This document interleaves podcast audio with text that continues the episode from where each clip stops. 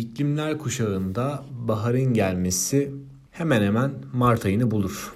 Futbolda ise baharın gelişi, çiçeklerin açışı, en önemli organizasyon, göz bebeğimiz olan Şampiyonlar Ligi'nde bir bir kuralların çekilmesiyle gerçekleşir. Nacizane bir futbol sever olarak tam bu dönemlerde içinde bulunduğumuz 2020'nin son ayında Aralık'ta ve tabii ki her sene e, tekrar eden bir düzende bahar yeniden geldi futbola. Çünkü bu hafta Şampiyonlar Ligi'ndeki son 16 tur eşleşmeleri belirlendi ve gerçekten çok sağlam özellikle 2-3 tane kura var. Tabii ki de bütün maçlar çok zevkli olacaktır. O konuda bir e, şüphem, kaygım yok. Ancak özellikle iki eşleşme var ki gerçekten üzerine zevkle konuşabileceğimiz, büyük bir keyifle yorum yapabileceğimiz maçlar. Biraz hem bu son 16 turundaki eşleşmeleri sizler için kendimce nacizane değerlendirmeye çalışacağım. Biraz da e, hem de maçları da konuşmuş olacağız aslında. Ancak tabii ki bu eşleşmelere bakarken e, bir Türk izleyici olarak, Türkiye'den bir insan olarak her şeyden önce artık bizim takımlarımızın bu seviyeyi kaçırdığını bilmek, e, bunu görmek gerçekten bana çok acı veriyor. Özellikle 2021'deki Şampiyonlar Ligi finalinin Atatürk Olimpiyat Stadında oynanacağını da varsaydığım zaman gerçekten çok e, üzücü, hiç hoş olmayan bir şey bizim için. 29 Mayıs 2021 tarihinde Şampiyonlar Ligi finali İstanbul'da oynanacak.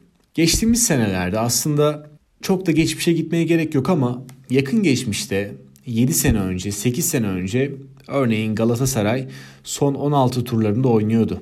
Hatta biraz daha tarihi günümüze çekelim. Keza Beşiktaş'ta e, gruptan rekor puanla çıkarak Şampiyonlar Ligi'nde gerçekten çok başarılı bir tabloya da imza atmıştı. Ama maalesef özellikle bugünlerde ülke puanının da çok kritik olduğu bugünlerde maalesef bu potaya giremiyoruz. Konumuza dönersek Şampiyonlar Ligi son 16 tur eşleşmelerinde Borussia Mönchengladbach Manchester City ile eşleşti. Önemli bir maç. Ee, aslında iki açıdan da değerlendirebiliriz. Ee, Alman ekibi Mönchengladbach gerçekten iyi bir ekip. Ee, Marco Rose yönetiminde de hiç fena işler yapmıyorlar. Marco Ross'u bilenler bilir 2017-2019 yılları arasında da e, Salzburg'da çalışmıştı ve e, benim de aslında oradan tanıdığım ve e, radarıma giren, dikkatimi çeken e, çok başarılı bir hocadır kendisi.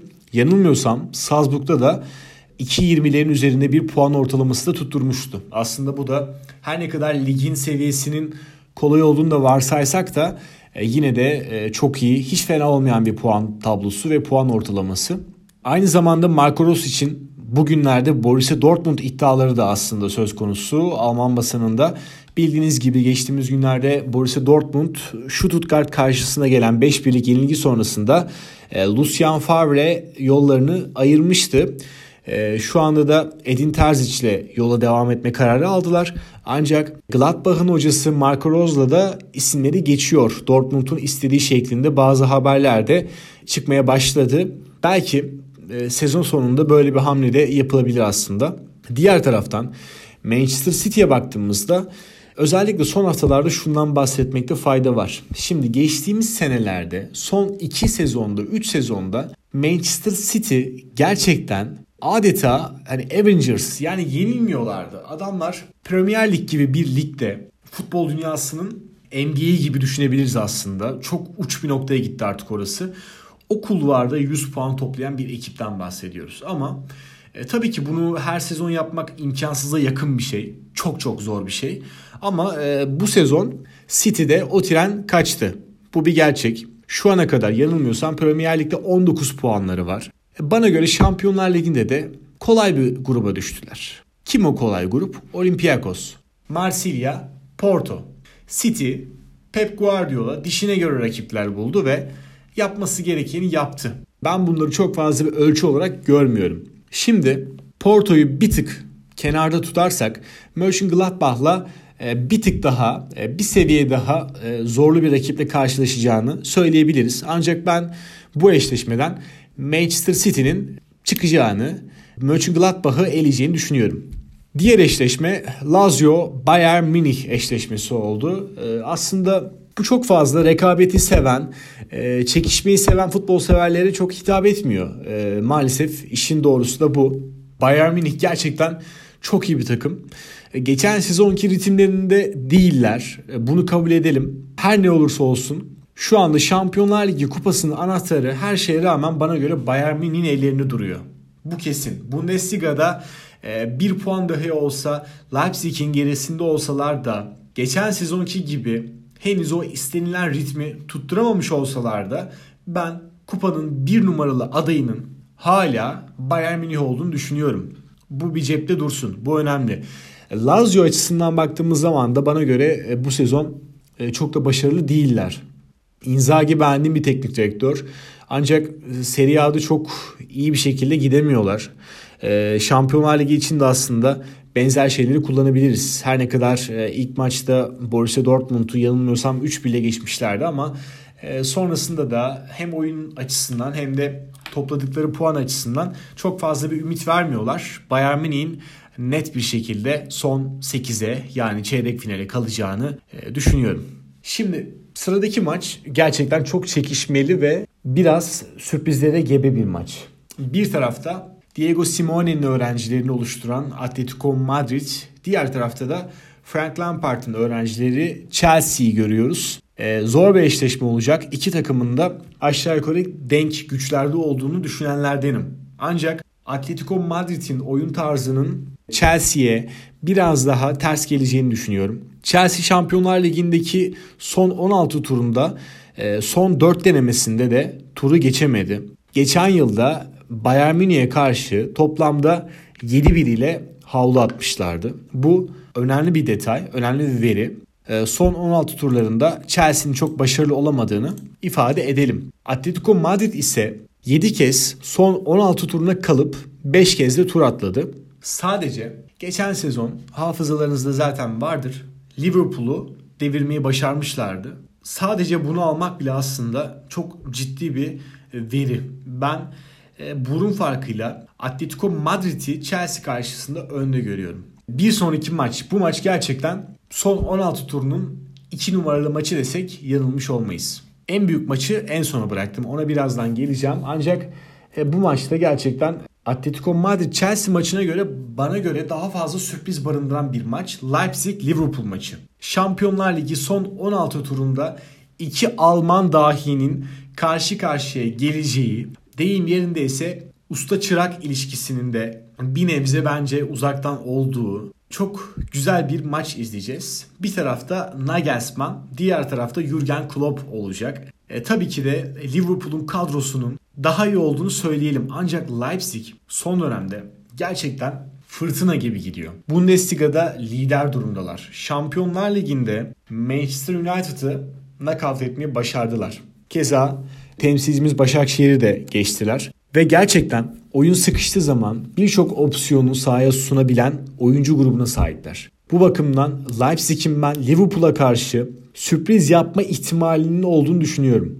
Normalde e, Liverpool için çok net bir şekilde turu geçer diyebilirdik aslında ama son haftalardaki e, oyunsal güçlerine baktığımız zaman Liverpool'un da beklentilerin biraz uzağında kaldığını e, belirtelim. En sonunda Brighton'da galiba bir bir berabere kalmışlardı. Leipzig gerçekten bu ara çok iyi. E, 23 Şubat'ta da o tarihte de 23-24 Şubat'ta da veya 16-17 Şubat'ta da ben Leipzig'in Liverpool'a karşı daha formda gelme ihtimalini görüyorum. Ancak Liverpool'un kadro gücünden dolayı da maçın ortada olduğunu düşünüyorum ve gerçekten sürpriz bir maç, zor bir maçta bizleri bekliyor. Ama futbol severler açısından da gerçekten şahane bir maç olacak. Tamamen futbol oynayan, hızlı, dikine ataklarla, e, birbirlerini hep kontra presle yaklaşan, bir tarafta gegen pres, diğer tarafta ise tamamen sprinterlik üzerine kurulu bir takım Leipzig olacak. E, gerçekten çok güzel bir eşleşme. Leipzig-Liverpool maçında heyecanlı takip edeceğiz. E, diğer yandan Porto Juventus eşleşmesini gördük. Birazcık böyle hafızanızı yokladığınız zaman sizi 2009 yılına götürmek istiyorum. Cristiano Ronaldo'nun Manchester United'da oynadığı dönemde Şampiyonlar Ligi çeyrek final ikinci maçında Porto'ya attığı muazzam bir gol vardı. Şahane bir goldü ve Ronaldo'nun gerçekten e, kariyerindeki en iyi 5 golünden bir tanesi olur bana göre.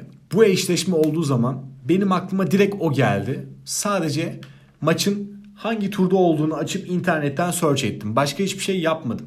Gerçekten çok klas e, ve çok jeneriklik bir goldü. Diğer taraftan Porto'dan başlarsak değerlendirmeye. Porto bu sezon Portekiz Ligi'nde çok fazla en azından e, hegemonyonluğunu sürdüremiyor. Sporting Lisbon yanılmıyorsam 23 puanla lider durumda. Porto 19 puanda olması lazım. Ee, ama Şampiyonlar Ligi'nde gerçekten maçlarını izlediyseniz iyi gittiğini görmüşsünüzdür. Porto'nun gruptaki doğal rakipleri Marsilya, Olympiakos. İki rakibinde 4 maçta yenmeyi başardı. Bu gerçekten önemli Porto açısından. City ile bir maçta berabere kaldılar. Diğer maçta da yenildiler. Bu da çok doğaldır Porto açısından ve Şampiyonlar Ligi'nde kendilerinden beklentilerin hepsini de karşıladılar bana göre. Ve bu açıdan Porto'nun öyle kolay kolay e, böyle tam da dişimize göre bir rakip diyebilecek kıvamda olmadığını düşünüyorum. Diğer taraftan Juventus içinse e, çok sağlam gitmiyorlar. Ancak geçen hafta oynanan Barcelona maçında biraz daha toparlandıklarını gördük. Pirlo biraz eleştiriliyordu ancak son haftalarda Juventus'un biraz daha rayına oturduğundan bahsedebiliriz. Ben Porto karşısında kolay bir maç olacağını düşünmüyorum. Ancak Juventus'un favori olduğunu ve yıldızlarıyla ve tabii ki de başta Ronaldo olmak üzere golcüleriyle turu geçeceğini düşünüyorum. Diğer maç Sevilla Borussia Dortmund. Bu maçta gerçekten aslında değişik şeylerin olabileceği bir maç. Hangi ekip turu geçer diye bana sorsanız gerçekten kararsız kalırdım. Çünkü Sevilla gerçekten iyi bir takım. E, Julian Lopetegui yönetiminde hiç fena işler yapmıyorlar. Normalde Borussia Dortmund diyebilirdim ama son 3 haftadır orada da işler epey bir karıştı. E, Lucien Favre'nin Stuttgart'a 5-1 yenilmesinin ardından görevine son verildi. Favre son 2 sezonda takımı hep ikinci yapıyordu. Aslında hiç de fena gitmiyordu ama Dortmund yönetimi biraz burada bizim Türk yöneticiler gibi davrandı desek çok yanlış olmaz bence. Henüz Bundesliga'da kaybedilmiş bir şey yoktu. Lider Leipzig yanılmıyorsam 26 puanda olması lazım.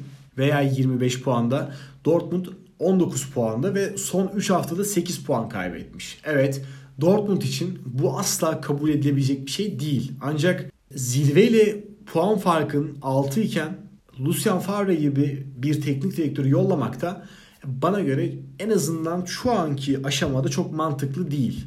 Çok mantıklı gelmedi. Bu açıdan ben bu kararı biraz eleştirdim. Dortmund son 8 sezonun 7'sinde Şampiyonlar Ligi'nde son 16 turuna kalmaya başarmış bir takım. Son 8 sezonun 7'sinde. E, geçmişteki 6 tecrübesinde ise 3 kez turladı, 3 kez de elendi. Ben her şeye rağmen Borussia Dortmund'un seviye karşısında bir tık daha son 8 turuna çeyrek finale yakın olduğunu düşünüyorum. E, çünkü Sevilla'nın büyük maçlarda UEFA Kupası finallerini e, bir kenarda tutuyorum. Çünkü orada Sevilla bambaşka bir kimliğe bürünüyor. Ama büyük maçlarda e, Sevilla'nın beklentileri çok fazla karşılayamadığını düşünüyorum. Genelde biraz daha orta ölçekli zorluk derecesi orta ölçekli maçlarda iyi gidiyorlar ama büyük maçlarda Sevilla tam olarak istenileni yapamıyor. Ben Borussia Dortmund'un her ne kadar başlarında Edin Terzic olsa da bu arada o da aslında Türk futbol kamuoyunun da yakından bildiği bir isim. Slaven Bilic'in de Beşiktaş'ta çalıştığı dönemde yardımcılığını yapmıştı. Şu anda da sezon sonuna kadar Borussia Dortmund'u çalıştıracağı açıklandı. Terzic yönetiminde de ben Dortmund'un Sevilla karşısında bir adım daha önde olduğunu düşünüyorum. En önemli maçı artık son bir maç kaldı desek de yanlış olmaz ama e, Atalanta Real Madrid maçında konuşmadan edemeyiz. Özellikle sosyal medyada biraz yorumlara baktım. Bu eşleşmeden sonra Atalanta'nın Real Madrid'i eleyeceği şeklinde sıkça görüşlerde okudum. Tabii ki futbol çok duygusal, e, biraz da dramatizenin olduğu bir oyundur. Gasperini'yi de çok fazla seven var. Ben de başlıca gerçekten çok severim Gasperini'yi. Hocamdır yani kendisi. Ama e, ben Real Madrid'in son haftalardaki oyununu da baz alarak e, toparlandığını ve Şampiyonlar Ligi'nde Atalanta'ya geçeceğini düşünüyorum. Sadece oyun felsefesi değil. Atalanta evet gerçekten bir sistemi var. Gasperini'nin bir felsefesi var. Hepsine katılıyorum. Ancak Real Madrid Şampiyonlar Ligi kupasını en çok alan takım. Oralarda oynamayı en iyi bilen takım. Hem kulüp gelenekleriyle hem kulüp kimliğiyle hem de oyuncu kadrosuyla.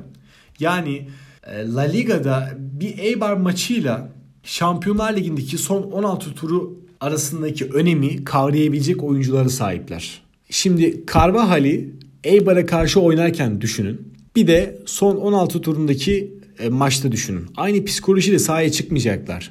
Ve Real Madrid son 2 haftadır gerçekten çıkışta. Atletico Madrid maçını izlediyseniz orada da göreceksiniz. Normalde e, Shakhtar maçlarından sonra açıkçası ben de biraz umudumu kaybetmiştim Real Madrid'e karşı ama bir tırmanış içerisindeler ve ben biraz daha rasyonel yaklaşmak istiyorum. Real Madrid'in Atalanta'ya geçeceğini düşünüyorum.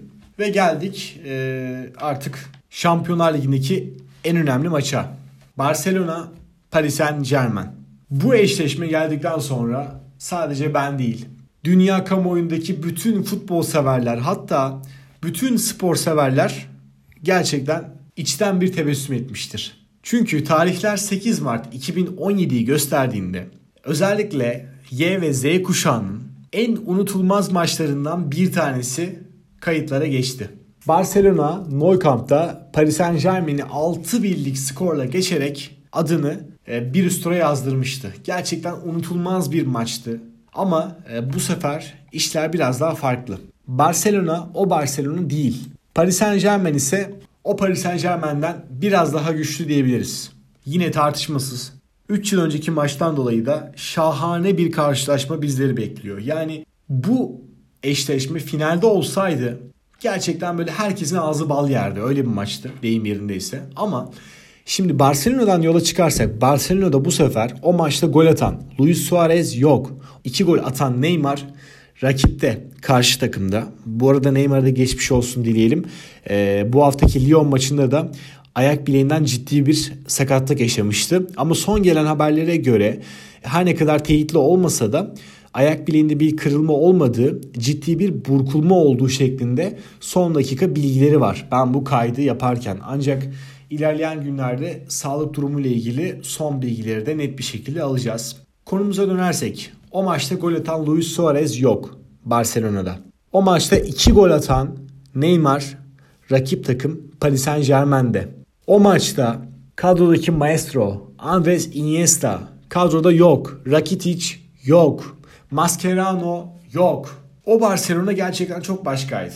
Performansının pik yaptığı Barcelona'nın artık son dönemlerini biz o maçlarda aslında görmüştük. Ondan sonra zaten Barcelona biraz kayıplara karıştı. Paris Saint Germain'de ise Cavani o maçlarda özellikle ilk maçta baya bir yıldızlaşmıştı.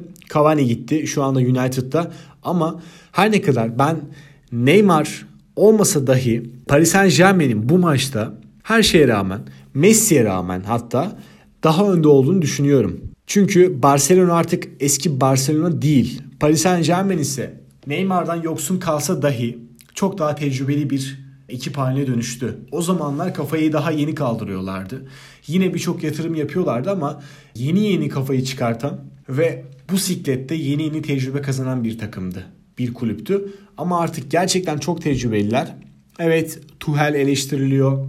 Evet hala zaafları var Paris Saint Germain ama ben bu turda özellikle son oynanan Barcelona'nın oynadığı son Juventus maçını izledikten sonra Paris Saint Germain'in Barcelona'yı eleyeceğini düşünüyorum. Ancak e, tabii ki de iki dev camia, iki dev kulüp başlama düdüğü çaldıktan sonra çok daha başka senaryolarda konuşabiliriz. Bunların hepsi olabilecek, yaşanabilecek şeyler. Ama şu anki tabloda Barcelona'nın son durumunu baz alırsak, Paris Saint Germain'in son durumunu alırsak Fransız ekibinin ben turu geçmeye daha yakın olan taraf olduğunu düşünüyorum. Ve bu maçı da gerçekten büyük bir heyecanla takip edeceğiz. Çünkü 6 birlik bir kredisi var bu maçın. Ee, onun için de çok zevkli bir maç olacak. Evet Şampiyonlar Ligi'ndeki son 16 eşleşmelerini sizler için değerlendirmeye çalıştım. Biraz uzun bir kayıt oldu. E, affınıza sığınıyorum. Tek tek olabildiğince konuşmaya çalıştım. Sürçülisan ettiysem affola. Gelecek hafta başka bir gündem maddesiyle görüşmek dileğiyle. Hoşçakalın.